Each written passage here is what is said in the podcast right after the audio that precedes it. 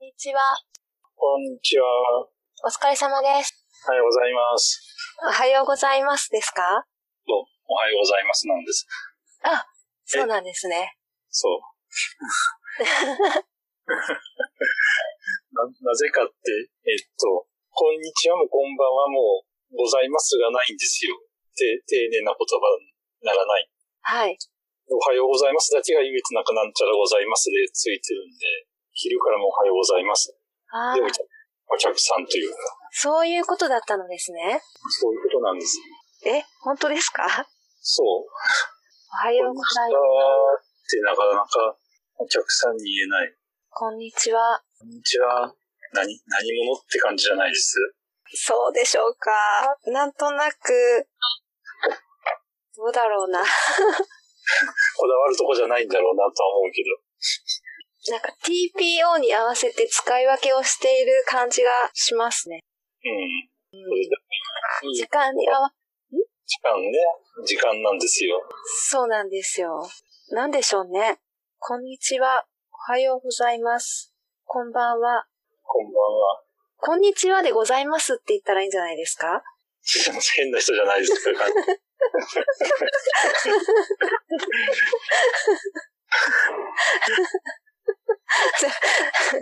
やっぱりなんか時間を無視できないですね。そう、時間で挨拶が変わるのは何だろう。同じ人が同じように来てるのに。なんでしょうね。電話はいいんですよ。もしもしでいいんですから。はい。んもしもしで。もしもしでいい。もしもしって言うか、最近。もしもし、いませんね。あんまり言った覚えもないな。まあいいや。 そう。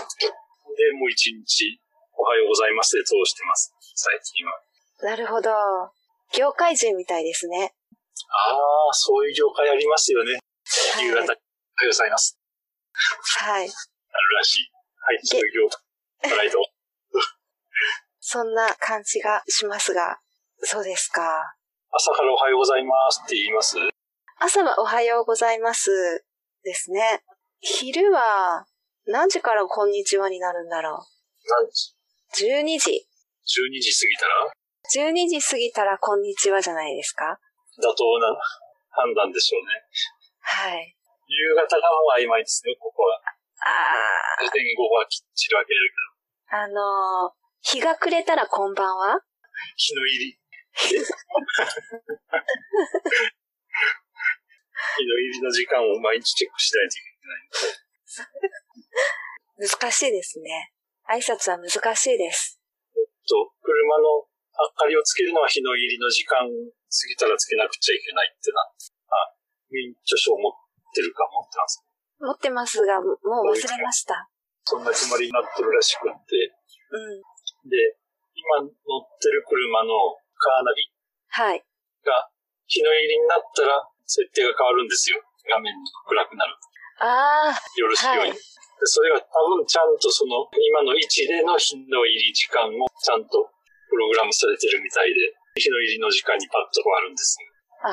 そういうシステムだったんですね、あれは。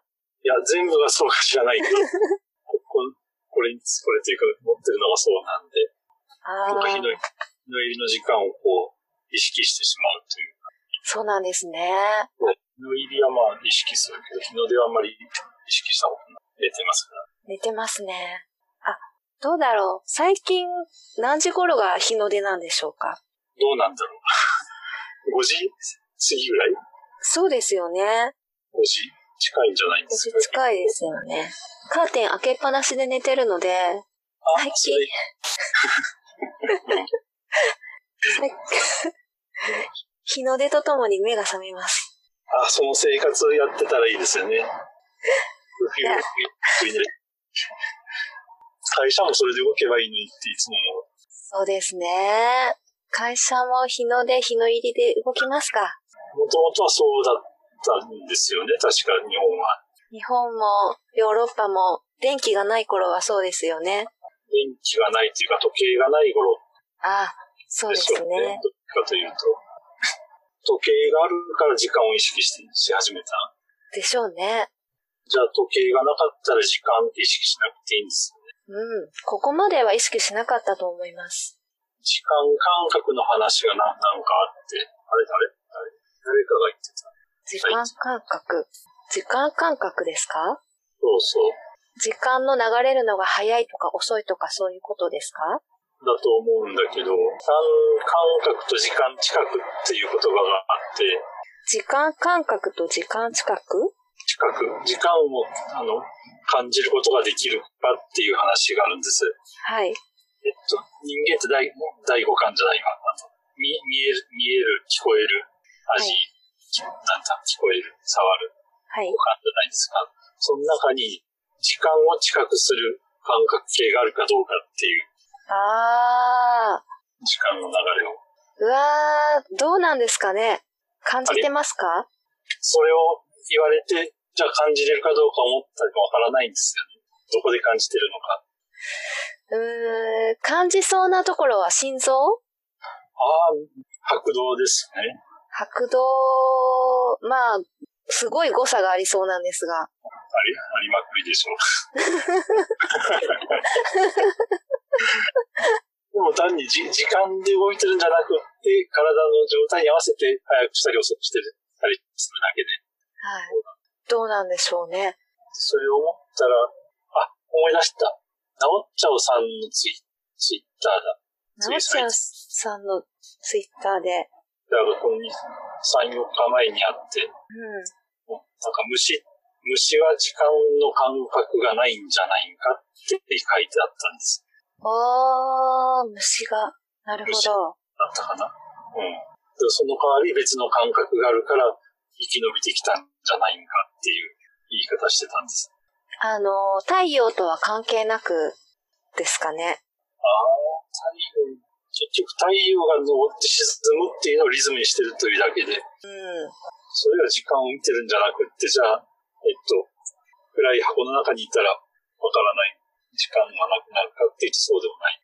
実験で真っ暗な洞窟の中にしばらくいるっていう実験ありましたよね。ああ、よくありますよね。よくでもないけど。で、女性がそれで寝た時にどうなったのかっていう結論がもう思い出せないんですが、だいぶずれてたっていう、だいぶずれてた。どっちにずれてたんだろう。それが知りたいですよね。一般的には人間25時間で動いてるっていううん。説がありますよね。とだから1時間ずつ毎日早めなくちゃいけないから朝起きれない。ああ、なるほど。で、もともとは地球は25時間で消してたんじゃないっていう。なるほど。となると、日数が短くな、思ったよりも、早く、早い早く感じる思ったより早くす過ぎてたなって感じでしょうね。1時間ずつずれたとすれば、うーん。 1ヶ月で丸1日ぐらいそうですね。どうなるありました。ありましたありました。えーっと、一人ぼっちで暗闇の中で隔離されると、えーっと、女性の世界記録が126日間洞窟の中でいました。そうすると、まずは主観的な1日イコール24時間が実際は30時間にも40時間にも伸びていることになりました。おーかなり伸びますね。そうですね。で、最大48時間の睡眠が可能になるということが分かったと。おーということは、やっぱり早い、早く、ん早く感じるうん。違う違う。思ったより早く過ぎてるってことでしょ。時間あ、が。そうですね。だから126日いたけども、彼女としては多分、もうちょっと短い日にちいたなと思ってるってことですよね。そういうことでしょうかね。ねですよねなるほど。時間、時間は、太陽がかなり重要だと思われます。そうなのどかな。うなんでしょうか。月は月。月月の影響ですか大体海は太陽じゃなくて潮の満ち引きで時間を測ってたはずですもん。昔、生物がいた頃は。そうですね。だからむしろ潮の満ち引きじゃないんか。だから月じゃうん月。女性は1ヶ月を測れるわけじゃないですか、大体。そう体が測ってる。ですね。それは月の、月が、月の光点違うか。月、月を感知してる。知覚してる。月の近づいたり遠くなったりを感知してるそんう。ですよね。そう、それは太陽の動きじゃないですもんね、多分。そうですね。それを感じれてるかな感じてる、え感じてないんですか感じ、うーん、影響があるとは言われてますけど、感じてはいません。そう。だから知覚がないけども、体は知ってるっていう話。うん。放放射能もそうですよ。うん。放射能を、あそこにあるって感じることは、今のところないって言われてるけど、はい。体に影響は必ずあるんですよ。なるほど。だからその影響があったところを近くってすればあり、ありなのただ、い月に関しては、かな。は単い。位が30日前後の近くの単位になりそうな気がするんですよね。はい。そう。 24時間っていう単位で月を感じれるかどうか。あ、それは無理でしょうね。違う違う。難しいな。暗闇の中にいた人は、そういう月のものはどうなったんでしょうね。月のものがどうなったか多いんですよね。それさえ正常に来る人だったら30日単位で、とか28日単位とかで、そろそろ1ヶ運べま月すよね。うん。ですね。ちゃんとあってる人が。ストレスで狂いやすいから、狂っちゃうのかな動物の中で何をした、してたかっていう話もありますよね。多分、普通通りに仕事してたのか、うん。テレビとか電話とか自由にできたテんレビとか電話はなかったのでしょうね。まあ、かな、絵の趣旨からすれば多分ないと思うんですけうん。ど、ただ、そこで普通通りに仕事を、普通通りというか、何の仕事をしてたそうか知らないけど、ですね。仕事のリズムを仕事のようにしてたのか、何もせずにぼんやり、なんか瞑想というか、座禅組んでたのかで違うと。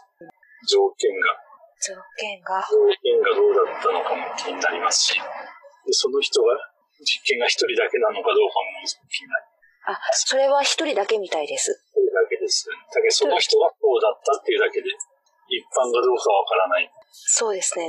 人によっては、48時間起きて48時間寝るっていう、なんかと、高齢者もいたんですよ、確か。鹿児島かどっかに。うん。うん。それがその人の、なんか、スケジュールというか、タイミングで起きたり寝てるしたりしてるだけなんで、人のリズムそれぞれなんだなと思ったんです、その人も。高齢者の話ですしね。それは高齢者だったかな。とりあえず体験家二人は同じような結果になったらしいです。はい。今日はその話でよかったでしょうかえ、あこんな話でした。いや、い やいやいや、だから、時計があるから時間っていうものを意識しだしただけで、はい。それさえなければ別にもう時間なんかどうでもよかったのかなって思う。ねえ。それを時計、時計をなんか別なものに置き換えたらどうなんだろうって思っはい。てて、だけど、こ例えば言葉があるから、こういうコミュニケーションについて悩まなくちゃいけはい。ないと。なかったら別にどうでもいい生活が回ってたんじゃないかなと思いません。うーん。言葉があるからコミュニケーションで迷う。悩む。そう。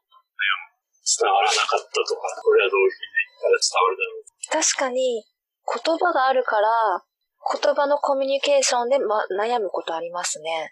はなかったら、なかったら、うわ、かなり自分が戻らないといけないですね、感覚を。うない状態にするんですよね。感覚感覚はあってもいい。でも言葉がなかったら、こんな考え方はしてないはずなんですよ。そうなんです。言葉が、言葉のない感覚はないとい、ないかもしれない。はい。ないかもしれない。ないかもしれない。言葉ができて、その感覚が身についてきたっていうの言が、葉ができて、その感覚が身についてきたということは、例えば、エモいっていう言葉が最近出てきて、はい。それまでみんな日本人エモいっていう感覚なかったはずなんです。あったかもしれないけど、意識してなかったはずなんです。うーん。私まだエモい感覚が入ってないので、入ってないですよね。だから、その感覚が入ってる人と入ってない人が今混在してる状態なうわーの。だかはら、い明。らかにエモいっていう言葉がない人にはその感覚があ意識してないはずです全よね。然意識してないです。言われてもわからないし。あだくからりさんははい。はい。言今、僕もいまいちよくわかってないんだけど、ただ、怒りとか悲しみっていう言葉もなかったら、そういう感情を持たなくていいのかもしれないなと思う。それは、そうですね。そう思います。でも、何かしらのモヤモヤは持ちますよね。もやもや。怒りや悲しみって言うと、こうデジタル的に怒り、悲しみっていうのが明確な形を見せてくるんですけれども、そうやって名付ける前のモヤモヤっていうものがありますよね、中に。もやもそや。そのモヤモヤはなくならないですよね。なくならないかな。別な表現にしてしまっとけばいいだけで、別の表現を作ったら、またエモいみたいな言葉が違うだけか。違うだけの、でもそれってどうやって名前が付けれるんだろうと思う。名前が付くというか、僕のそのモヤモヤと梅さんのモヤモヤが同じモヤモヤなのか、そうじゃないのかまあ永遠にわからんわ。そうですね。ただ、最初そのモヤモヤモヤって言ったらあれなんで、悲しいっていう言葉だとすると、一番最初はどうやってそれが分かったのお母さんが教えるにしても、この子は今悲しいはずって思ってる時にこれを悲しいんだっていう、名付けるんだよって言わなくちゃいけないじゃないですか。はい。ただ、その子がその時本当に悲しいと思っているかどうかっていうのは、どうやって分かるあの、子供を育てるときに、はいあの、例えば、こう、声かけをするじゃないですか、お母さんが子供に。はいああ、悲しかったね。それは悲しかったね。って言うと、子供は、あ、今自分がこの気持ちは悲しいっていう気持ちなんだっていう学習をしていると思うんですね。と、そういう、はい。その時に、この気持ちがっていう時のこの気持ちがその子が本当に悲しんでるのかどうか。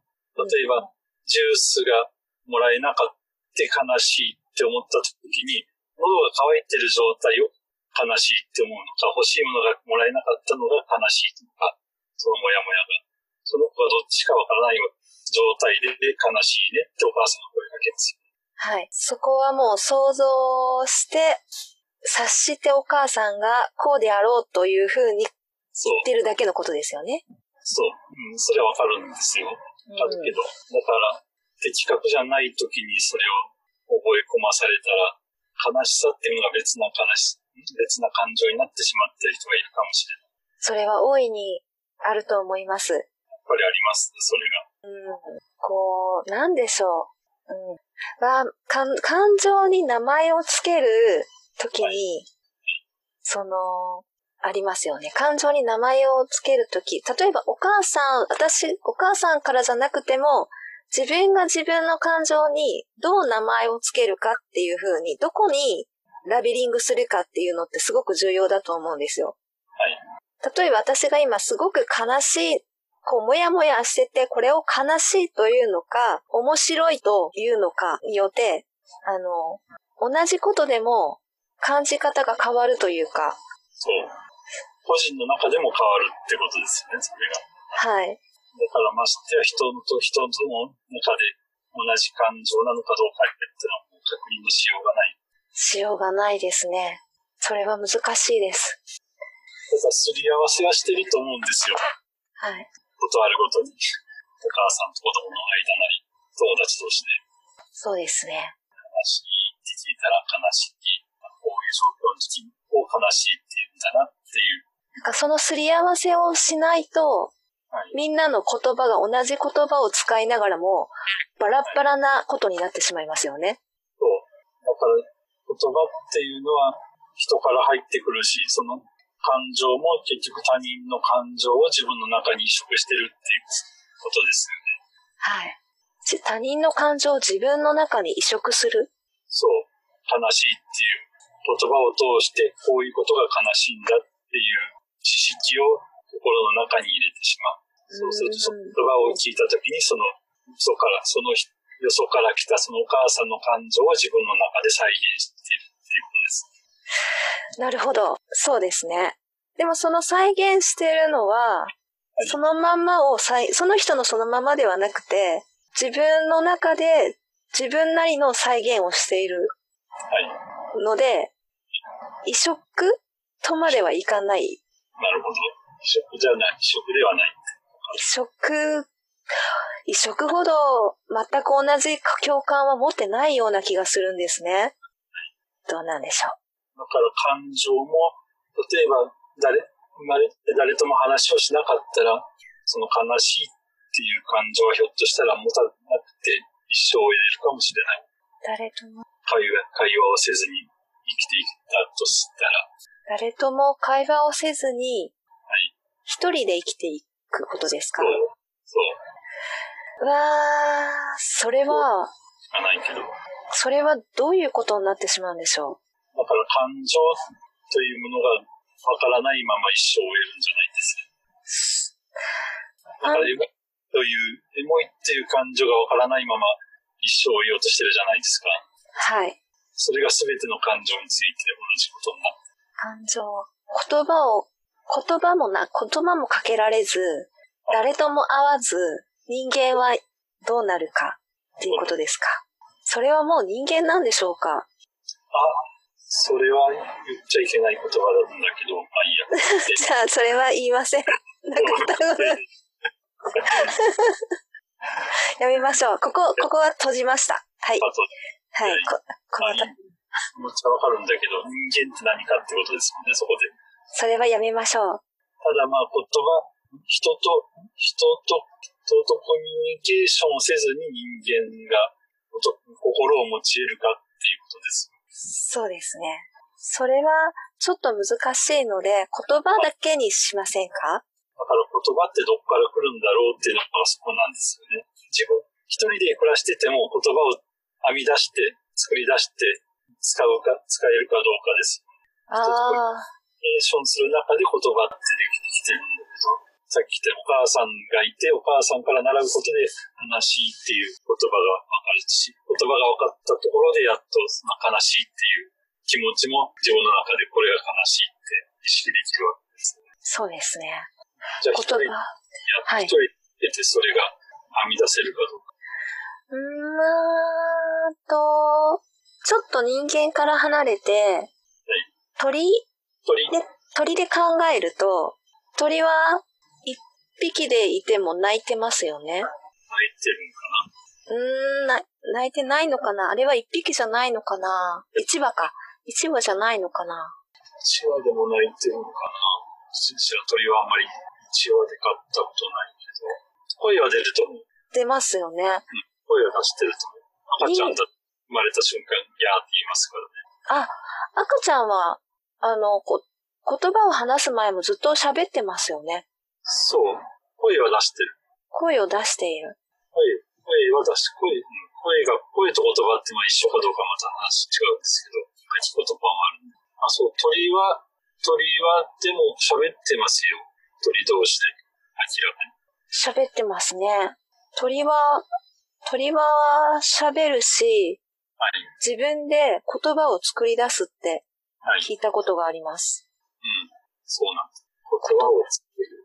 鳥しかったら、ピーチクって感じでしょうね。わーいって感じで。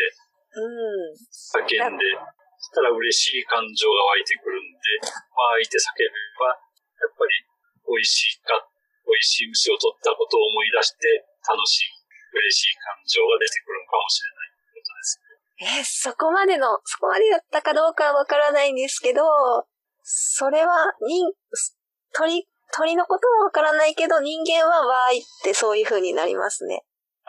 言葉を作るってそういうことかなって思ったんです。自分の中で、やったーっていう時に、やったーっていうかどうかです。